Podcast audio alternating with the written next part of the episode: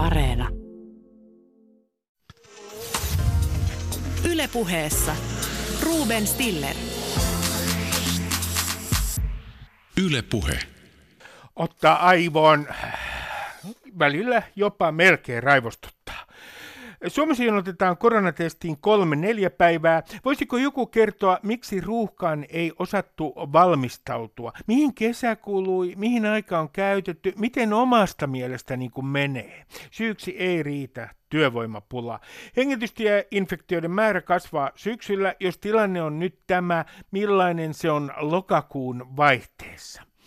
Pääministeri Sanna Marin totesi tällä viikolla, että vapauteen kuuluu myös vastuu. Siitä tulikin mieleeni, miltä mahtaa tuntua sellaisesta riskimaahan matkustaneesta ihmisestä, jolle valtio mahdollisesti korvaa pakkokaranteeniin aiheuttamat kustannukset. Eikö ole fantastista, että riskinotto muiden kustannuksella palkitaan? Hei, systeemi pelaa, mikäs tässä? Oli kiva matka riskimaahan, siellä oli hyvät ilmat. Tässä lähetyksessä pukkaa koronaa ja USAta. Näyttämölle saapuvat blogisti, ex-ministeri Osmo Soininvaara, virustutkija professori Olli Vapalahti ja kun puhumme USAsta ja sen tulevaisuudesta, Nordic West Officein toimitusjohtaja, filosofian tohtori Risto E.J. Penttilä ja muun muassa New York Timesin ja The Atlantic-lehteen kirjoittanut toimittaja Anu Partanen, joka nykyään toimii konsulttina. Tervetuloa tähän ohjelmaan. Ja jos olette siinä koronajonossa, en osaa sanoa mitään muuta kuin, että yrittäkää kestää. Ylepuheessa Ruben Stiller. Osa yksi, toisen aallon varjo. E, blogisti, ex-ministeri ja tilastotieteilijä Osmo Soininvaara on pessimistinen. Miksi?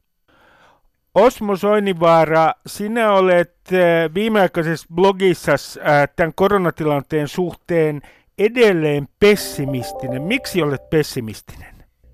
Mä olen ollut pessimistinen koko ajan ja, ja, ja, ja ongelmana tässä on se, että ei, tuota, ole sellaista tapaa, jos, jossa tämmöinen epidemia pysähtyisi, ettei sitä tarvitse välittää enää ollenkaan ilman, että saadaan aikaan laumasuoja. Joko niin, että kaikki sairastaa sen, mikä, mikä ei näytä kovin hyvältä strategialta, tai sitten, että tulee rokote. Ja, ja rokote ei tule kyllä ihan heti, että vaikka se jo niin kun, jotkut aiot valmistuukin, niin ennen kuin se on meillä saatavissa ihmiset rokotettu, niin kyllä, kyllä tuota, ensi kesässä ollaan.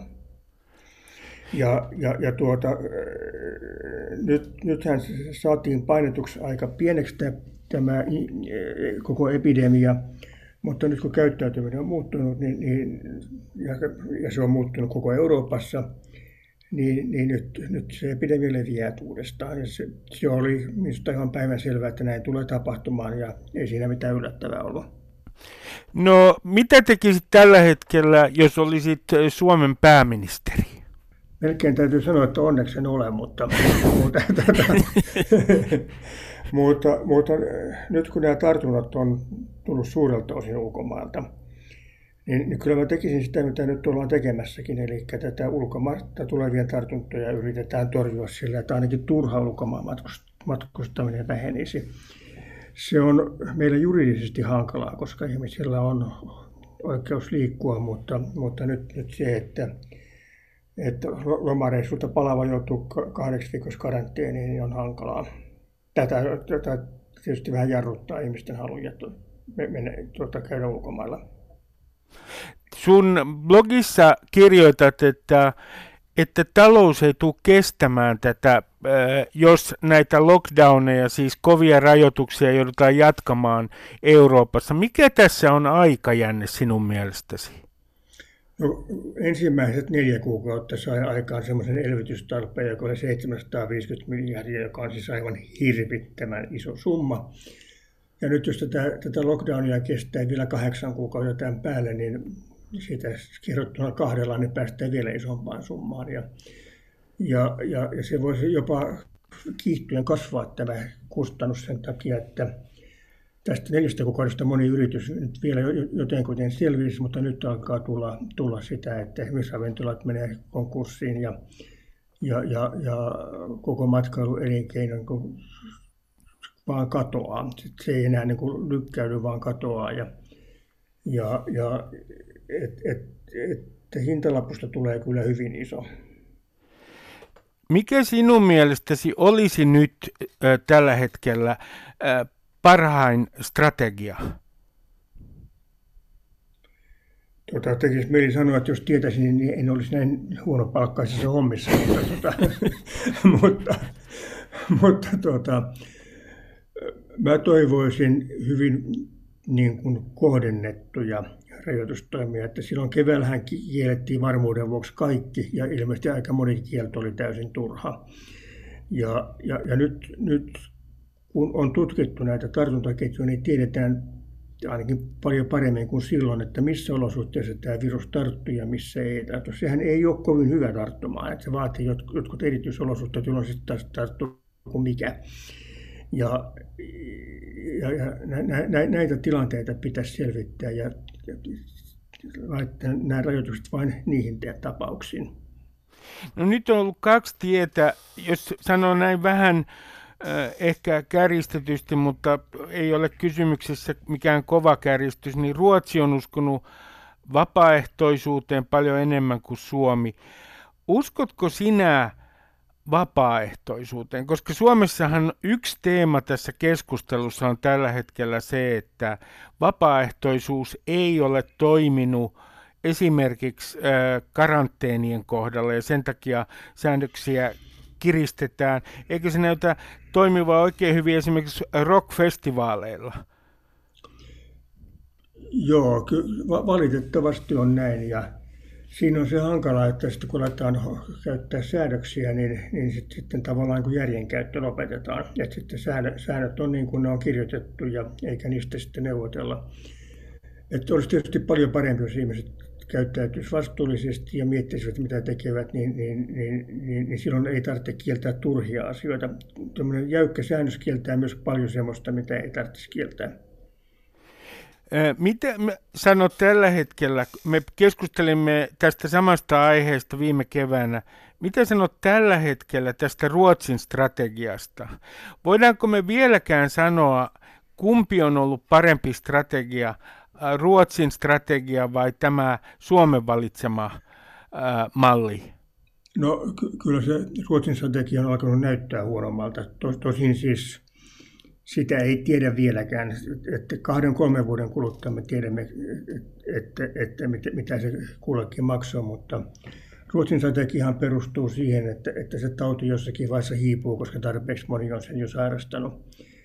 Ja, ja tästä on nyt e, epäselvyyttä, että, että, että käykö näin vai eikö, eikö näin käytä, että kuinka, kuinka moni Ruotsissa itse asiassa on tämän sairastanut ja, ja, ja kuinka monen pitää sairastaa, että se tauti hiipuisi. Ja, ja Suomen strategia, jota mä silloin sanotaan huhtikuussa epäilin aika paljon, on taas toiminut paljon paremmin kuin luulin. Minä en uskonut, että, että, että ihmiset voivat muuttaa käyttäytymistään ja ne saadaan muuttamaan käyttäytymistään niin paljon kuin saatiin silloin viime keväänä. Nythän, nythän se kuri on kyllä voimakkaasti hertynyt ja, ja, ja, ja katsotaan, miten tässä jatkossa käy, mutta, mutta, mutta joka tapauksessa tämä saatiin ikään kuin painetuksi tämmöiselle säästöliikelle tämä epidemia paljon tehokkaammin kuin luulin. Tämä tukahduttamistrategia, sä suhtaudut siihen äh, aika skeptisesti. Äh, Onko nyt niin, että, että tämä tukahduttamistrategia, niin, niin on sinun mielestäsi siis pitemmällä aikavälillä täysin kestämätön? Tuota, kyllä, kyllä se on varmaan se, minkä, minkä kanssa tässä seuraava vuosi mennään, eikä, eikä, eikä sitä samalla tavalla kuin ruotsalaisten ei kannata vaihtaa strategiaa, niin meidänkään kannattaa vaihtaa strategiaa. Että sen, sen takia, että, että, että jos mietitään, että kummalta, kummalta puolelta rotkoa mennä, niin ainakaan keskeltä ei kannata mennä. Ja, ja, ja tuota, et, et kun on toiselle puolelle mennyt, niin ei kannata, kannata niin kuin, niin kuin kahdella loikalla yrittää hypätä toiselle puolelle. Ja, ja mä to, vilpittömästi toivon, että ruotsalaiset, niin kuin, että ni, niillä alkaisi tunnelin päästä näkyä valoa, mutta aika pahaltahan se näyttää tällä hetkellä. Ja, ja, ja, ja, ja samalla tavalla, kun me nyt on saatu, ja mehän on onnistuttu tässä epidemian torjunnassa niin kuin aivan loistavasti verrattuna melkein mihin maahan tahansa.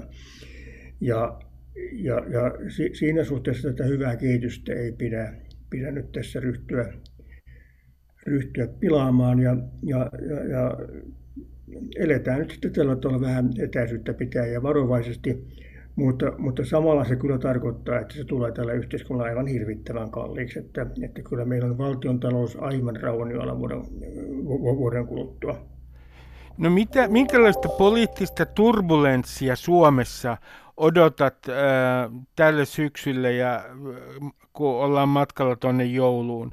Siis onko nyt niin, että tämä talous tulee painamaan yhä enemmän ja itse asiassa hallituksen äh, sisäinen tilanne tulee olemaan yhä jännittyneempi?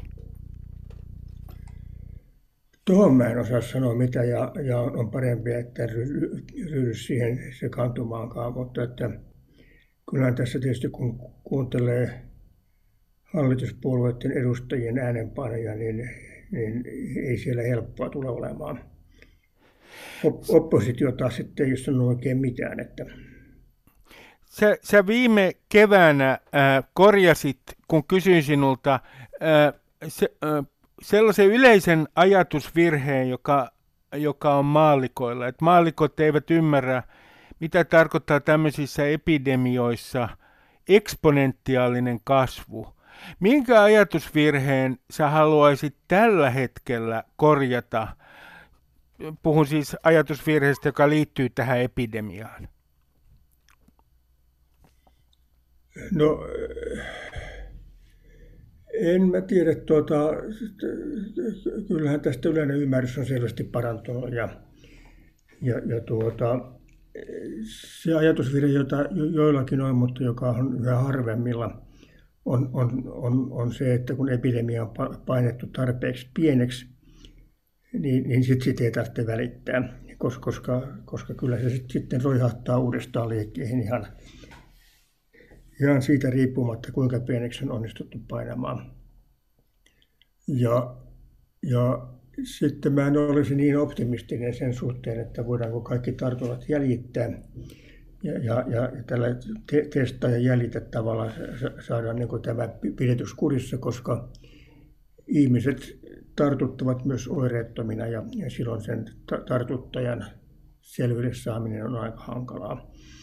Mutta, mutta, mutta joka tapauksessa niin ei tässä sellaisia ajatusvirheitä ole kuin, kuin, kuin oli viime keväänä.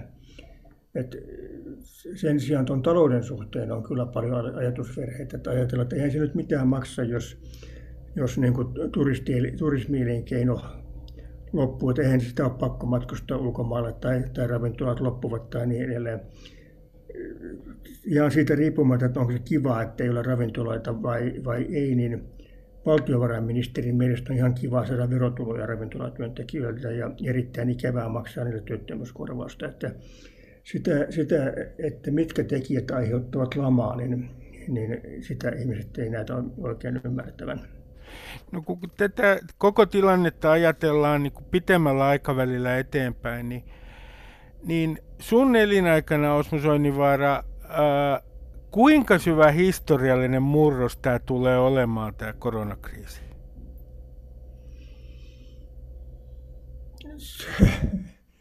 Jos vertaat, vertaat kaikkeen, mitä olet kokenut jo. No, no, no, no kyllä, kyllä, kyllä tämä, varsinkin kun olen syntynyt sodan jälkeen sentään, niin enkä ole sen takia kun sotaa kokenut, niin, niin, niin, niin tulee olemaan yksi, yksi niitä suurimpia. Tietysti 90-luvun lama vai, tuota, oli aika drastinen kokemus sekin, että, mutta tämä, tämä ei ole ehkä eri, yhtä suuri, mutta, mutta, mutta aika tavalla erilainen. Ja, ja, ja kyllä moni asia on niin kuin ennen koronaa ja koronan jälkeen. aika mielenkiintoista on se, että nyt kun on tehty tämmöinen digiloikka, jossa tämäkin haastattelu tapahtuu nyt niin, että minä en ole paikan päällä, niin, niin, niin kuinka paljon tämmöinen paikkariippumattomuus lisääntyy ja miten se vaikuttaa ja mihin suuntaan se vaikuttaa?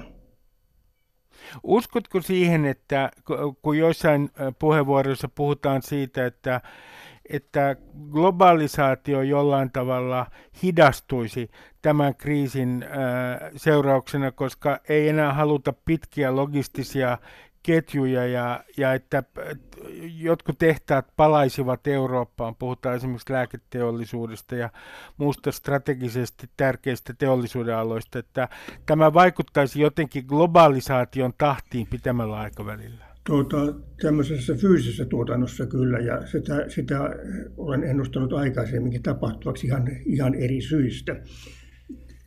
Ehkä, ehkä tätä maailmankauppaa hidastaa eniten se, että, niin kuin teollisuusautomaatio, koska nythän teollisuus on yrittänyt mennä sinne, missä työvoima on halvinta, mutta jos, jos sitä työvoimaa ei tarvita tuotantoa, niin sillä, sillä työvoiman hinnalla ei ole hirveän suurta merkitystä. Ja, ja sen sijaan logistiset kustannukset, siis se, että tavaroiden kuljettaminen on, on kuitenkin kallista ja sen, sen takia tämä tulee johtamaan siihen, että, että tuotanto tulee lähemmäksi kulutusta.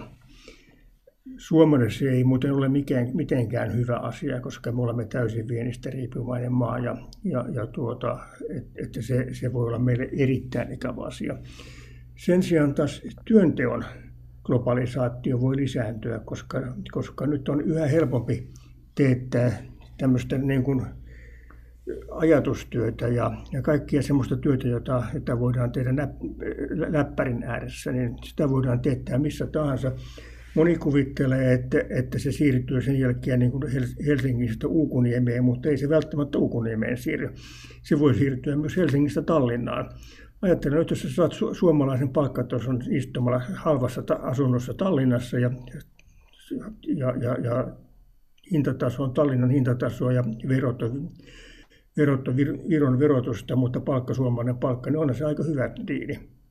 Ei ja, ollenkaan ja, hullumpi. Ää, ää, Osmo Soinivaara, kiitoksia haastattelusta.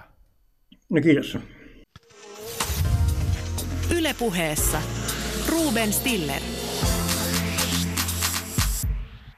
Osa kaksi. Korona kokaa taas. Vastainen immuniteetti koronaa vastaan, mahdollinen T-soluimmuniteetti koronaa vastaan. Mistä ihmeestä on kysymys? Maalikko ei saa selvää, äh, mutta mutta zoonosi virologian professori Olli Vapalahti auttaa meitä. Professori Olli Vapalahti, mä olen maallikkona jokseenkin hämmentynyt, koska olen esimerkiksi lukenut Guardian-lehdestä King's Collegein tutkimuksista, jossa sitten tulos oli se, että tämä vastainen immuniteetti koronaa vastaan olisi aika lyhyt aikainen, esimerkiksi kolme kuukautta kohtaa. Sitten mä luen New York Timesia, jossa ollaan paljon optimistisempia tämän vastaine-immuniteetin suhteen. Äh, voitko sä mitenkään selventää mulle, että mikä nyt on tiedeyhteisössä vallitseva käsitys tämän vastaine-immuniteetin suhteen? Joo, tosiaan vasta-aineet on yksi t- tavallaan tämmöinen käsivarsi tässä immuniteetissa sitten näitä taudinaiheuttajia vastaan. Ja näitä vasta-aineita on, vähän helpompi tutkia kuin sitten vaikkapa tätä soluimmuniteettia. Ja, ja eh, nyt vasta kun tästä sairastumista on alkanut kulua jo sitten joillakin ihmisillä kuukausia, niin on päästy katsomaan, että, että kauanko se kestää. Ja tosiaan tämmöiset tota, sairaalahoidossa olleet potilaat, niin heillä, tai, vähän niin kuin vakavammin oireen tämän infektion sairastuneet, niin heillä ruukaa olla nämä vasta-ainepitoisuudet korkeampia, nämä niin kuin säilyy ehkä paremmin kuin sitten ehkä semmoisen ihan vain ohimenevän oireettoman infektion saaneilla. Mutta tota, kyllä niin kuin käytännössä kaikki, jotka, jotka tämän PCR testillä varmistetun infektion, tämän COVID-19 on saanut, niin heille käytännössä kaikille melkein näitä vasta-aineita kehittyy ja, ja kyllä siellä niin kuin suurimmalla osalla nämä säilyy sinne, sinne kolmenkin kuukauden päähän ihan, ihan kohtuullisella tasolla, mutta se on ihan jossain määrin normaalia, että nämä vasta-ainetasot voi tietyissä taudeissa varsinkin niin kuin laskea, että olennaista, että jääkö sinne sitten tämmöisiä muistisoluja sitten kuitenkin jonkun verran, että jos tämä tauti saadaan uudestaan, niin ne nopeasti sitten saavat aikaan sitten tämmöisen vastustuskyvyn siinä tilanteessa. Mutta että on, on totta, että, että joillekin, jotka on aika niukin oireen tämän, tämän saanut, niin, niin se kyllä hiipuu, mutta että, mutta että kyllä tätä immuniteettia varmaan on, on jäljellä. Ja siinä on tosiaan tämmöinen ero, että, että kovemmin oireen sairastuneilla tämä, tämä säilyy paremmin tämä vasta-ainepitoisuudet. Mä, mä tuota, olen törmännyt esimerkiksi ruotsalaisessa keskustelussa. Siellä on puhuttu T-soluimmuniteetista, joka olisi pitempiaikainen kuin vasta-aineimmuniteetti.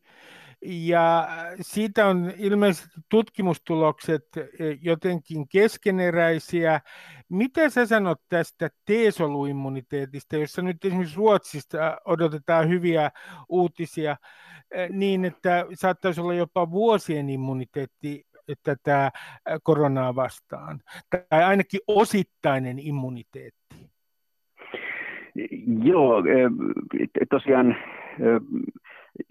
tämä on vähän hitaampaa tämä teosolujen tutkiminen ihan sen takia, että se on huomattavasti hankalampaa, koska mm. kokonaisia soluja ja se, tämä systeemi on, on aika monimutkainen. Tosiaan tätä T-soluimmuniteettia tästä tulee ja se sinänsä auttaa. Se ei varmaan sillä tavalla e, ehkä ehkä, ehkä voi sanoa, että nämä vasta-aineet, jos ne on niin sanottuja neutraloivia vasta-aineita, joilla tarkoitetaan semmoista, että se, se blokkaa sen viruksen ja estää sitä tarttumista reseptoriin. Se tämmöistä on, on niin kuin hel, kohtuullisen helppo mitata ja muuta, että Nämä on, on semmoisia, rokotteilla myös pyritään T-soluimmuniteetin ohjelma. Tämmöisiä niin kuin neutraloivia vasta-aineita, niin ne tavallaan estää tämän infektion tulemasta uudestaan. Tämä T-soluimmuniteetti ehkä ei estä sitä ihan, ihan niin totaalisesti tulemasta uudestaan, mutta varmasti sitten on nopeasti ehkä estämässä tämän, tämän taudin sitten kehittymistä pahemmaksi. Ja, ja toki niin kuin näitä molempia immuniteetteja tarvitaan sitten ja, ja, ja niihin, niihin myös pyritään sitten rokotteella. Ja, ja tota, et varmasti tästä T-soluimmuniteetista ilman, ilman muuta se on, on, on tärkeää, tärkeää, että sitäkin tässä syntyy. Tällä viikolla tuli kun puhutaan rokotteista, niin taas yksi uutinen kerrottiin, että Putinin tyttärellekin olisi annettu tämä uusi venäläinen rokote, jota ei ole muuten testattu kolmostason testeissä. Kolmostason testeissä yleensä nimenomaan keskitytään esimerkiksi rokotteen aiheuttamiin sivuvaikutuksia.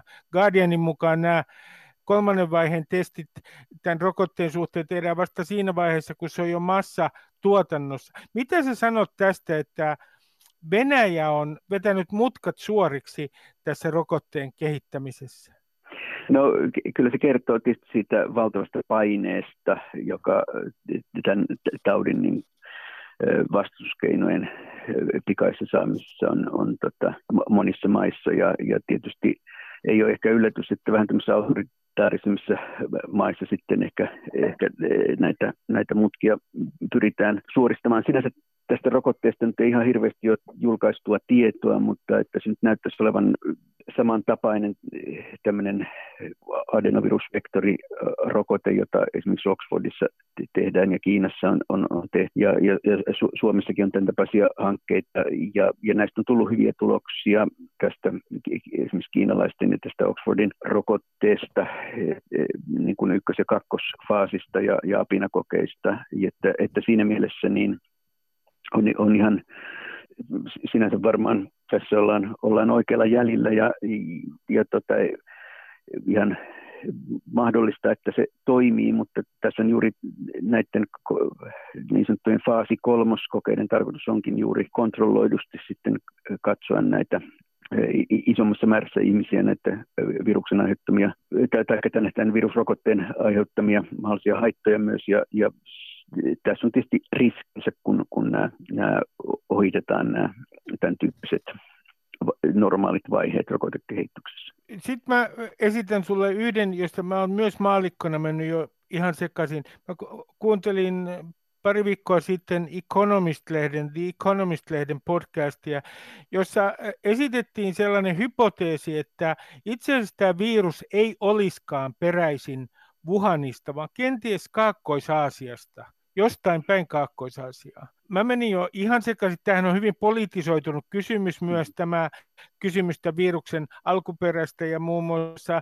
Trump kutsuu tätä kiinalaiseksi viruksiksi. Mitä nyt tiedetään varmasti tämän viruksen alkuperästä? Tosiaan tämä virushan, joka on nimeltään SARS-koronavirus 2, niin sen tuhansia ja, ja, ja, ja kymmeniä tuhansia niin kuin potilaiden nenästä kaivettuja virus, viruksia on, on sekvensoitu ja niiden sukupuu on kaikkien tarkasteltavana tämmöisellä Nextstrain nettisivuilla.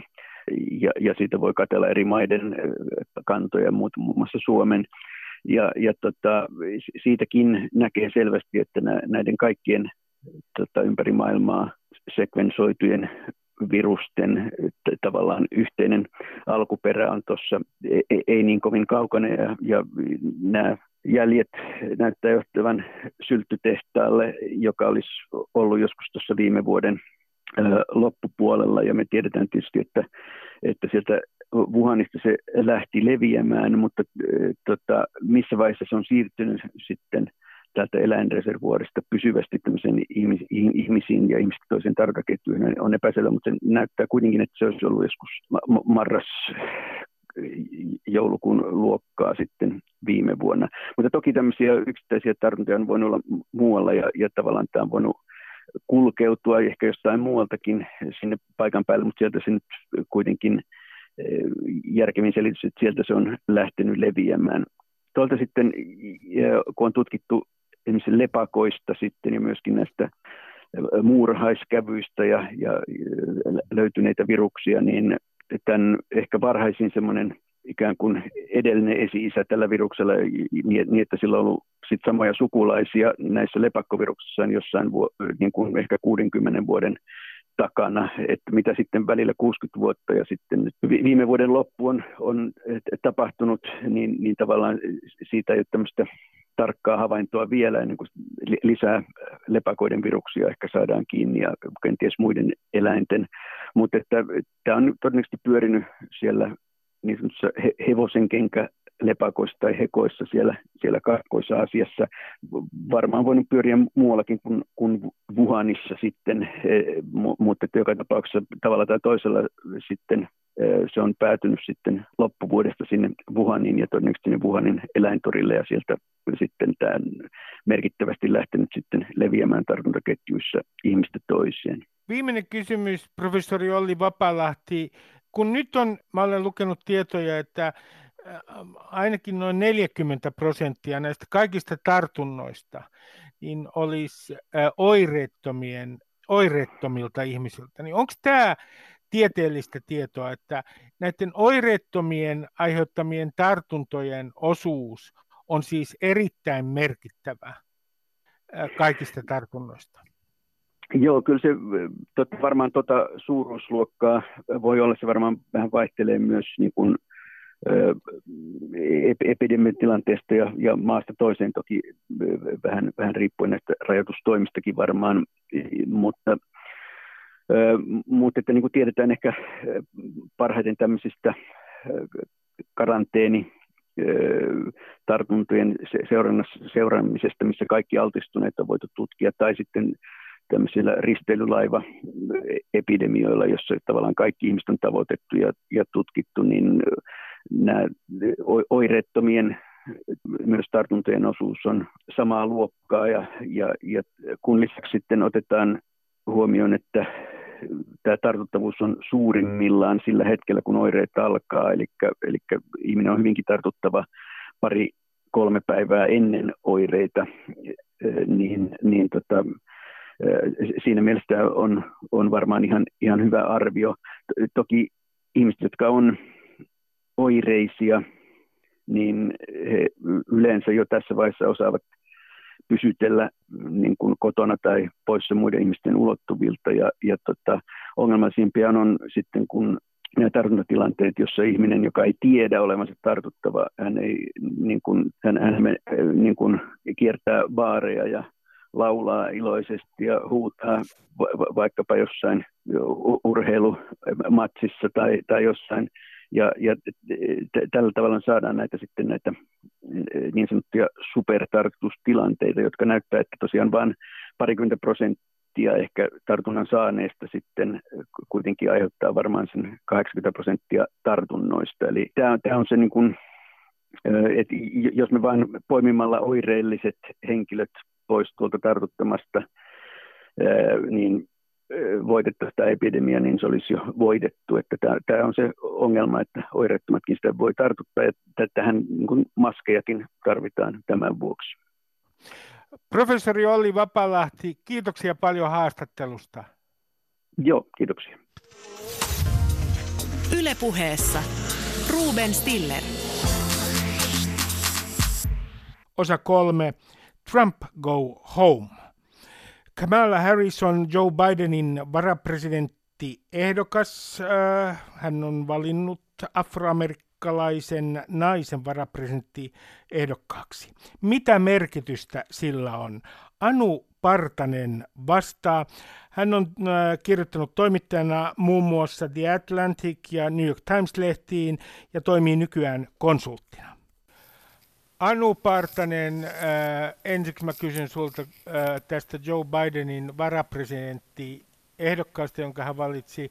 Lausunko nimen oikein, kun lausun sen Kamala Harris? No hän on itse sanonut, että se nimihän on um, intialaista alkuperää, että mm-hmm. se lausutaan komala, eli koma, niin kuin pilkku. Mutta niin kuin englanninkielisissä nimissä usein, ja etenkin Yhdysvalloissa, jossa ihmiset tulee kaikenlaisista taustoista, niin tämähän on usein hyvin epäselvää paikallisellekin, ja sitten siitä kiistellään, että pitäisikö se ääntää niin kuin amerikkalaiset ääntävät, vai pitäisikö se ääntää niin kuin siellä maassa, mistä se nimi alun perin on. Ja itse asiassa tästä oli poliittinen kiista äskettäin Fox Newsin, eli republikaanikanavan juontaja kieltäytyi lausumasta sitä nimeä samalla tavalla, millä tämä ehdokas Kamala Harris itse sen lausuu. Ja, ja se oli vähän niin kuin, että täällä lausutaan niin kuin amerikkalaiset lausuvat. kyllä, kyllä kulttuurisodan saa mistä tahansa aikaiseksi. Mitä, äh, miten sä äh, analysoit tätä Bidenin valintaa? Kamala Harris, äh, äh, onko tämä valinta vaalien kannalta merkittävä? No kyllähän se on merkittävä Ehkä jää vielä vähän nähtäväksi tietenkin, että mihin suuntaan siinä on, se, se valinta tavallaan vetää useampiin suuntaan. Että sitähän on tervehditty nyt, että se on suuri, iso asia, se on ensimmäinen äh, afrikkalais-amerikkalainen nainen, ensimmäinen maahanmuuttajataustainen nainen varapresidenttiehdokkaana, joten nyt kun katsoo reaktioita, niin etenkin naiset ja etenkin tietty niin amerikkalaisiin vähemmistöihin kuuluvat naiset, niin juhlii tätä ja pitää tätä tosi tärkeänä. Ja tähän on tulkittu, että se on tärkeä myös sen takia, että Joe Biden ikään kuin palkitsee tämän afrikkalaisen amerikkalaisen äänestäjäkunnan, joka on hänen vahvin tukensa, ja toisaalta pyrkii saamaan heidät vaaliuurnille myös tällä valinnalla, koska viime vaaleissa he äänestivät ö, harvinaisen vähän, joten siinä on yksi aspekti. Toisaalta taas sitten tämä demokraattipuolen vasemmistosiipi, joka on ollut tämä Bernie Sandersin kannattajakunta, niin pitää Harrisia liian keskitien kulkijana, että hän ei ole tarpeeksi vasemmalla heidän näkökulmastaan.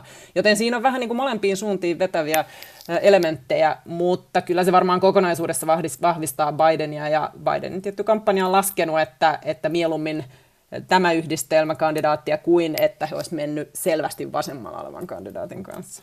Äh, anu Partanen, siis kun katsoo näitä ehdokkaita, Trumpia, mistä en nyt viitsi ihan sen takia, että minut on kuitenkin porvarillisesti kasvatettu, niin sanoo mitä ajattelen. Sitten ajattelee Joe Bidenia, äh, Bernie Sandersia, niin näähän on yhtä, suunnilleen yhtä hyvässä kunnossa kuin fyysisesti kuin minä, joka ei ole kovin paljon se. Siis tämähän on ihan hirvittävä vanhojen ukkojen galleria.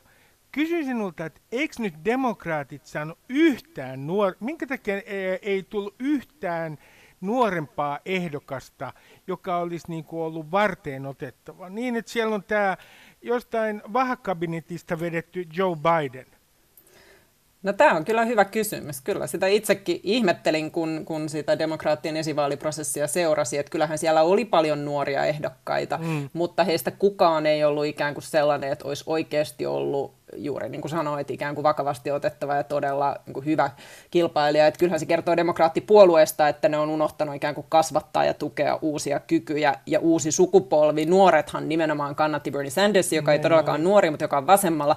Että tässä näkyy myös selvästi se, että se demokraattipuolueen äh, ikään kuin valtaa pitävä puoluekoneistoa hallitseva ja puoluejohto niin on paljon enemmän ikään kuin keskitien kulkejalle niin sanotusti oikealla kuin taas sitten nuoret äänestäjät. Ja sen takia varmaan ne on sitten vähän niin kuin unohtanut kasvattaa sitä nuoria äänestäjä kiinnostavaa ja nuorta kandidaattikuntaa. No kun täällä on yksi tämmöinen äh, äänestäjäryhmä, josta nyt on useammassa jutussa äh, äh, äh, puhuttu, nimittäin suburbians, esikaupunkilaiset. Ja eh, sanotaan, että näiden vaalien kannalta merkittävä muutos on se, että heidän joukossaan Trumpin kannatus on vähentynyt.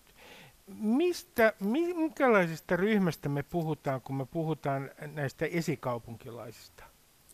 No tämähän on tosi oleellinen kysymys, koska Donald Trump on nyt viime aikoina pyrkinyt puhumaan vahvasti täällä. Hän puhuu näistä niin suburban housewives on hänen terminsä, että esikaupunkien kotiäidit. Mm. Ja hän selvästi kuvittelee, että tämä ryhmä on tämmöinen 50-lukulainen, valkoinen, huolissaan siitä, että pahat maahanmuuttajat tulvivat esikaupunkeihin ja rikollisuus nousee. Hän pyrkii puhuttelemaan tätä ryhmää. Mutta tosiasiassahan tämä ryhmä on siis tärkeä vaaleissa ja yleensä on jossain määrin enemmän republikaaniäänestäjiä. Mutta oikeasti nykypäivänä se on huomattavasti jo, se ei ole pelkästään valkoisia, vaan jos ajatellaan esikaupunkien naisia, jotka siellä asuvat, niin siellä on aika paljon jo vähemmistöjen edustajia, ja ne on paljon enemmän koulutettuja kuin aikanaan, tai ehkä Trumpin mielikuvissa, Joten mä luulen, että tässä monet niistä äänesti Trumpia, koska ne ei pitäneet Hillary Clintonista ja ne ovat usein talousasioissa poliittisesti siinä mielessä oikealla, mutta tässä tapauksessa tämä Trumpin kaoottinen toimintamalli ei ole selvästikään vedonnut, siltä se nyt näyttää.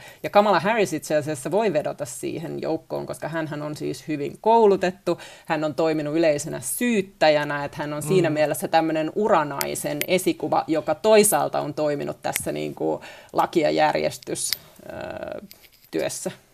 No kun ajatellaan sitä, mitä Trump on saanut aikaan republikaaniselle puolueelle. Ensinnäkin tästä puolueesta ja sen establishmentista hän on tullut Trumpin panttivankeja. Ja olen kuullut tällaisen analyysin siitä, että, että hän kerta kaikkiaan ohitti sen ja mobilisoi nämä joukkonsa niin, että paitsi että hänen Twitter-tiliään pelätään, kenet hän mustamaalaa seuraavana, niin pelätään näitä mobiili- Trumpin mobilisoimia massoja.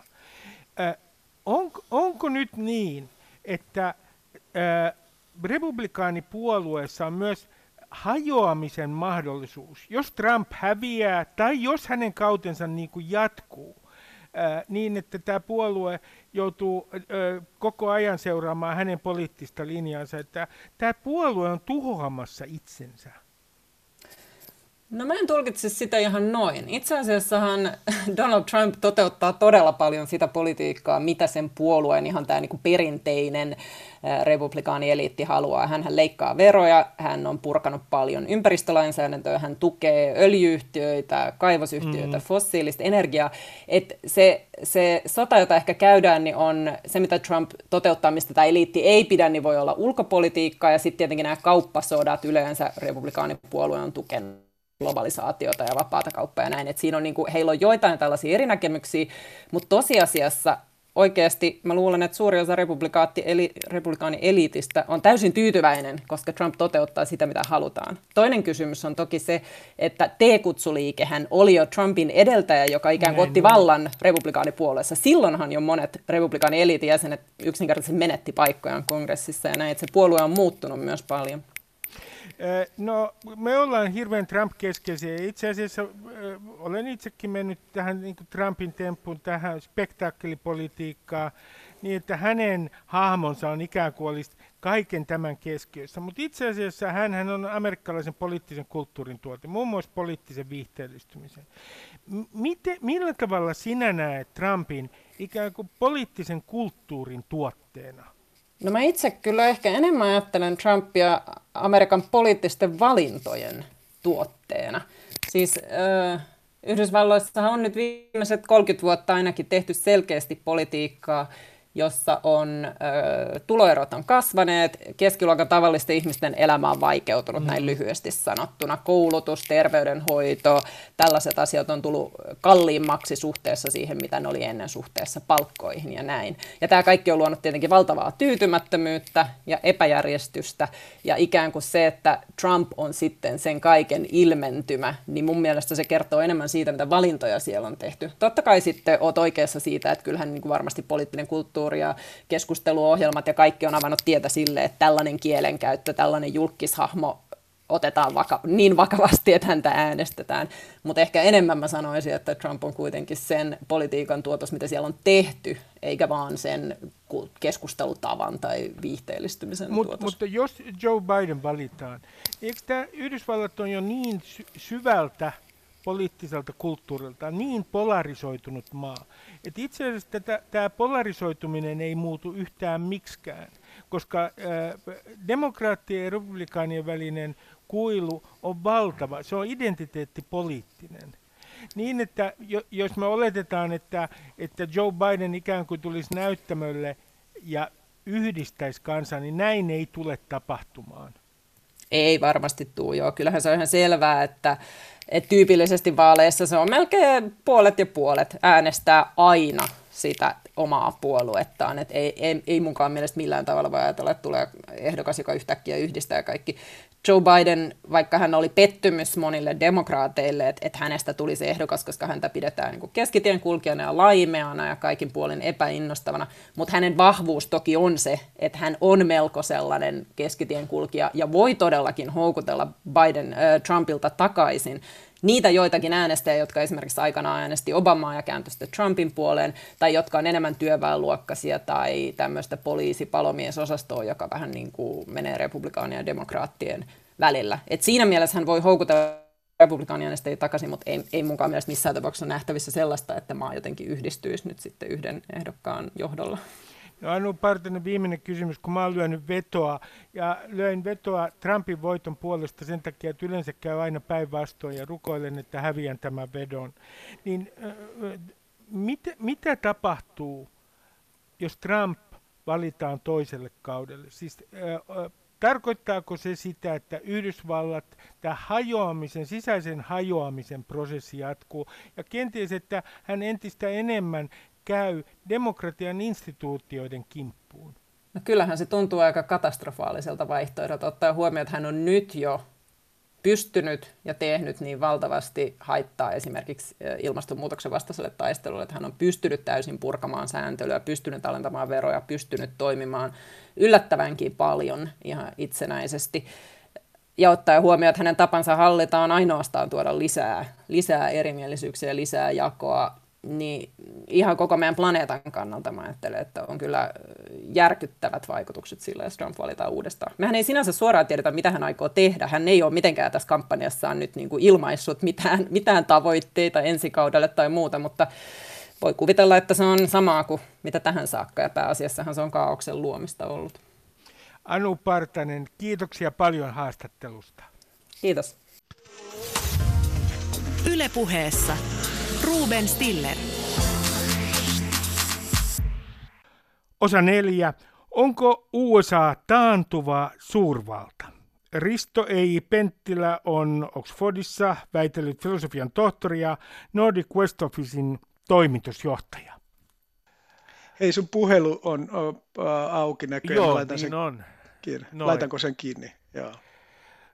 Risto Ei Penttilä, Nordic West Officein toimitusjohtaja. Esitän sinulle heti tähän alkuun tämmöisen vision taantuvasta suurvallasta, jonka nimi on Yhdysvallat, joka on hajoamassa sisäisiin ristiriitoihinsa ja jonka asema kansainvälisesti heikkenee niin, että Kiina menee ohi. Mitä sanot tästä visiosta? Kyllä tuo on uskottava visio, nimenomaan jos verrataan Kiinaa ja siihen, että Kiina on ottamassa paikkaa kolmen suurvallan ykkösenä, siis Euroopan, Yhdysvaltain ja Kiinan välisessä kilpailussa, niin kyllähän se näyttää sitten taantuvalta suurvallalta. Ja, ja, ja kun katsoo tätä kaoottista poliittista tilannetta ja keskustelua, niin tulee Rooman viimeiset hetket mieleen. Mutta kun katsoo uh, Yhdysvaltain uh, tätä hi- historiallista rekordia, niin uh, vielä mä en ihan sanoisi, että se on mennyt mahdollisuus tulla uudestaan vahvaksi, että kun katsotaan nyt kuitenkin viimeisen sadan vuoden aikana Yhdysvallat on voittanut, peitonnut keisarillisen Saksan ja natsisaksan ja keisarillisen Japanin ja Neuvostoliiton, mm. niin kyllä on hyvin mahdollista, että tässä taistelussa Kiinan kanssa sekä taloudellisesti, poliittisesti, sotilaallisesti, niin Yhdysvallat taas kerran vetää pidemmän korren. Mutta tällä hetkellä taantuvassa urvalta on hyvä ilmaus. No, minkälaisena hahmona sinä uskot, että Trump tulee jäämään historiaan? Valitaan häntä sitten toiselle kaudelle tai ei, niin miten tämä, tämä hänen, hänen ää, asemansa, tulee, minkälainen se tulee olemaan historiankirjoituksessa? No kyllä häntä tullaan pitämään tämän käännekohdan symbolina. Ja tämä käännekohtahan on siis se, että me olemme siirtymässä vapauden ajasta pelon aikaan, tai vapauden ajasta vastuullisuuden aikaan. 30 vuotta on harjoitettu liberaalia talouspolitiikkaa, liberaalia äh, politiikkaa myöskin muuten. Ja nyt siitä ollaan sitten siirtymässä toisen tyyppiseen maailmaan, jossa valtioiden rooli on varmasti vahvempi kuin tähän saakka. Ja tässä murroksessa varmaan nähdään kaksi, ehkä kolmekin symbolia. Yksi on Trump, toinen on korona, virus, joka on selvästi se, joka jää historiaan myöskin, ja ehkä sitten Brexit on se kolmas asia, mutta tämmöinen niin äärimmäinen esimerkki kansallisesta populismista ja populismista yleensäkin, joka olisi voinut olla tämmöinen korjausliike, mutta näyttikin johtavan sitten aika suureen kaaukseen. No, aika moni on pettynyt.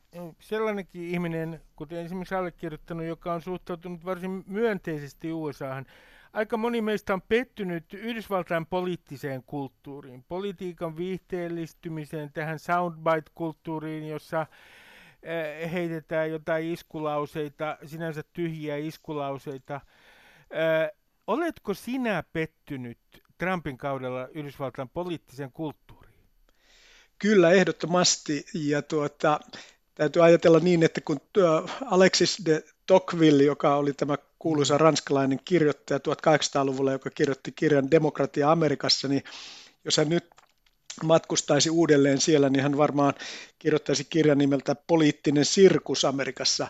Eli kyllä se on nyt kääntynyt siihen, että tässäkin mennään ikään kuin tämmöisen politiikka markkinana ajattelun tuota, äärilaitaan vieläkään mä en ihan kokonaan, siis mun mielestä se on kaoottinen tilanne ja poliittinen sirkus ja olen pettynyt, mutta se, että, että, että Yhdysvalloissa kaikki reaktiot on aina äärimmäisiä verrattuna Eurooppaan, jossa meillä on toisenlaiset instituutiot, toisenlaiset poliittiset järjestelmät ja, ja voi olla, että tämmöinen niin kuin murros johtaa parempaan ja siihen mä yhä edelleen yritän uskoa, mutta olen pettynyt tällä hetkellä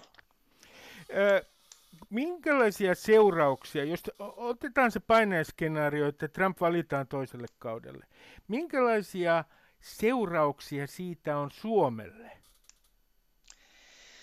No Suomi on jo huomannut, että olemme siirtyneet tämmöisestä kansainvälisten instituutioiden ja kansainvälisten yhteisten pelisääntöjen maailmasta takaisin raakaan reaalipolitiikkaan sekä kaupankäynnissä että turvallisuuspolitiikassa, että, että vaikkapa nyt tämän pandemian hoitamisessa. Ja, ja silloin se tarkoittaisi sitä, että, että tämmöinen maailma jatkuu ja meidän pitää ikään kuin miettiä pikemminkin sitä, että miten me tulimme toimeen aikaisemmin samanlaisina jaksoina, oli se sitten kylmää sotaa tai osana 1800-luvun Venäjää, kuin tämä Euroopan unionin jakso, jossa harmonisesti mentiin yhteistyössä eteenpäin ja jossa transatlanttinen suhde oli vankka, että, että jatkoa tälle ikään kuin uudelle tämmöiselle kamppailu politiikan aikakaudelle, joka sitten kauppapolitiikassa on vaikeaa.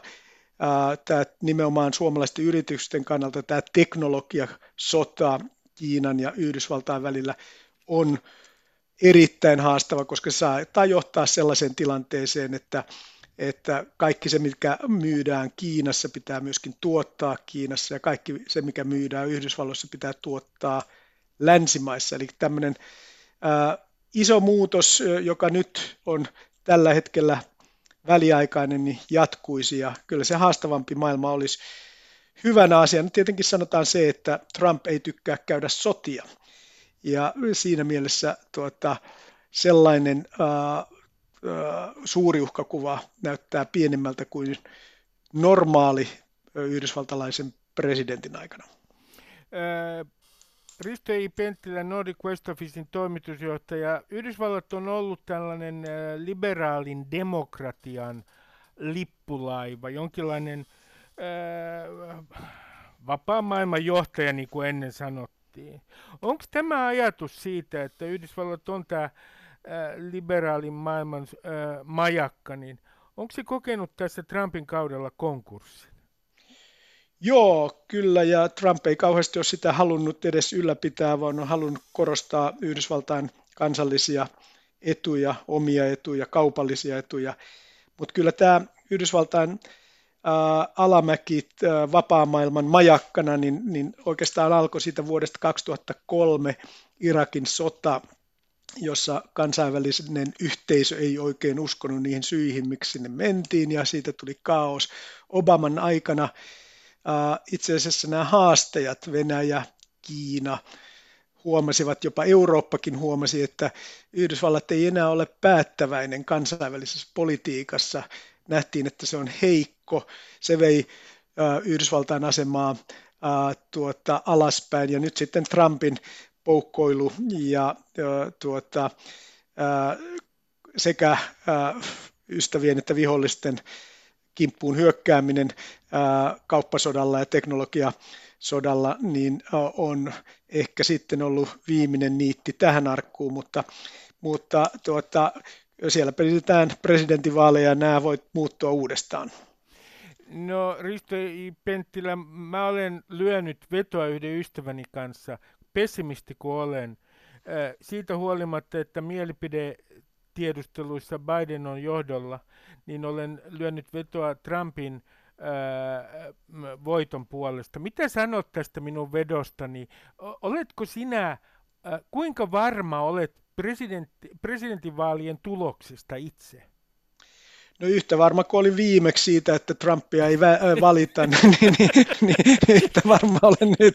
Ja tota, että kyllä se sun veto vielä voi tulla tuota, äh, voit sen voittaa. Uh, joo, mutta todennäköisyyshän on toinen. Ja, ja, ja, mutta että jos tämä talous kaikesta huolimatta lähtee nopeaan kasvuun, ja, ja tuota, niin on se ihan mahdollista, että Trump sieltä vielä tulee. Millä tavalla Trump on äh, tällä ensimmäisellä kaudellaan sinun mielestäsi heikentänyt Yhdysvaltain asemaa kansainvälisessä politiikassa? No kaikessa siitä, mikä on ollut sitä perinteistä kansainvälistä politiikkaa, niin tota, Yhdysvaltain asema on heikentynyt, eli kansainväliset organisaatiot, niissähän ei ole kauhean paljon viihtynyt. Sitten myöskin transatlanttinen suhde, suhde Eurooppaan ja niin edespäin. Kaikissa näissähän tuota, Yhdysvaltain asema on heikentynyt, mutta jos ajatellaan tilannetta ennen tätä koronavirusta, niin taloudella meni tosi hyvin – ja työllisyysluvut oli kaikkien aikojen parhaat kaikissa ryhmissä, oli suuria ongelmia ja muuta, mutta tämmöinen taloudellinen moottori oli käynnistynyt, tai kaikki oli uskonut, että se talous olisi sakannut jo paljon aikaisemmin, ja, ja, ja se vaan meni eteenpäin, että ei se nyt kaikki ollut huonoa siihen saakka, kun tämä pandemia iski. Mulla on semmoinen muistikuva Risto E. Penttilä, että kun olen edellisen kerran haastatellut äh, sinua, niin sä viittasit siinä haastattelussa keesarien aikakauteen. Että me ollaan menossa tämmöisiin keesarien aikakauteen. Mitä se tarkoittaa? se tarkoittaa sitä, että henkilökohtaiset suurvaltasuhteet on tärkeitä ja, ja sitä, että, että, että suurvallat personifoituu. Venäjä on Putin ja Kiina on Xi ja, ja Yhdysvallat on, on Trump ja kohta mahdollisesti Biden. Ja, ja silloin se, että ketkä tulee toistensa kanssa toimeen, on tärkeää. Ei enää instituutiot, ei enää ne pelinsäännöt, jotka on yhteisesti kehitetty. Ja kyllä mä, vaikka Euroopalla nyt tämmöistä persoonaa ei ole, ehkä Angela Merkel, niin kyllä Eurooppa osallistuu tähän myöskin, tähän tällaiseen uuteen imperiumin taisteluun, jossa jokaisella on kaksi tavoitetta. Ensimmäinen on hallita omaa maanosaansa suvereenisti ja sitten toinen on tässä kilpailussa muiden suurvaltojen kanssa menestyä taloudellisesti, poliittisesti mahdollisimman hyvin ja vielä vähän toisten kustannuksella. Ja tota, siihen mä viittasin tässä niin kuin palussa tämmöiseen keisarilliseen maailmaan, niin tota, kyllä mä näen, että, että tämmöiset piirteet tulee jatkumaan, vaikka kävisi presidentinvaaleissa Yhdysvalloissa miten vaan. Viimeinen kysymys Risto I. Penttilä. Mitä mieltä olet demokraattien ehdokkaasta Joe Bidenista? Kuinka hyvänä ehdokkaana pidät häntä? No kyllä mä pidän sitä aika heikkona ehdokkaana sen takia, että, että hänestä ei vä, vä, värity, välity visiota tai voimaa tai näkemystä tai sellaista, mitä on totuttu johtajassa näkemään, mutta samaan aikaan hän on kyllä tämmöinen niin vastamyrkky tuota Trumpille, että kaikki hänen politiikkasuositukset on sellaisia, joiden kanssa eurooppalaisten ja suomalaisten suhteellisen helppo elää. Joten vaikka henkilönä mun mielestä hän ei nyt valtaisan karismaattinen ole, niin uskon, että hänen hallintonsa täyttyy aika perinteistä demokraateista. Iso kysymys on se, että kuinka vasemmalle kohti niin kuin tämmöistä milleniaalista sosialismia sitten tämä administraatio menee, mutta, mutta ehkä se joka tapauksessa on suunta, mihin maailma on menossa kohti tämmöistä uutta sosialismia. Mielenkiintoinen visio. Risto I. Penttilä, kiitoksia haastattelusta. Kiitos. Ylepuheessa Ruben Stiller. Koska ohjelman alussa olin huonolla tuulella koronajonojen takia, niin minulla on nyt velvollisuus olla jollain tavalla optimistinen tässä lopussa. Positiivinen. No niin, muutamia positiivisuuden äh, aiheita. Ensinnäkin, mehän olemme nähneet jo tämän kriisin äh, kerran, joten me tiedämme, mitä pitää tehdä. Tämä on helpompaa tämä koronarajoituksiin suhtautuminen toisella kerralla. Toiseksi lokaa-marraskuussa saamme tietoja ainakin kahdesta rokotteesta, jotka ovat kolmosvaiheen testeissä ja odotan sieltä hyvää uutista. Kolmanneksi, me asumme Suomessa. Me olemme kaikki etuoikeutettuja. Miettikääpä sitä ja tuntekaa syyllisyyttä.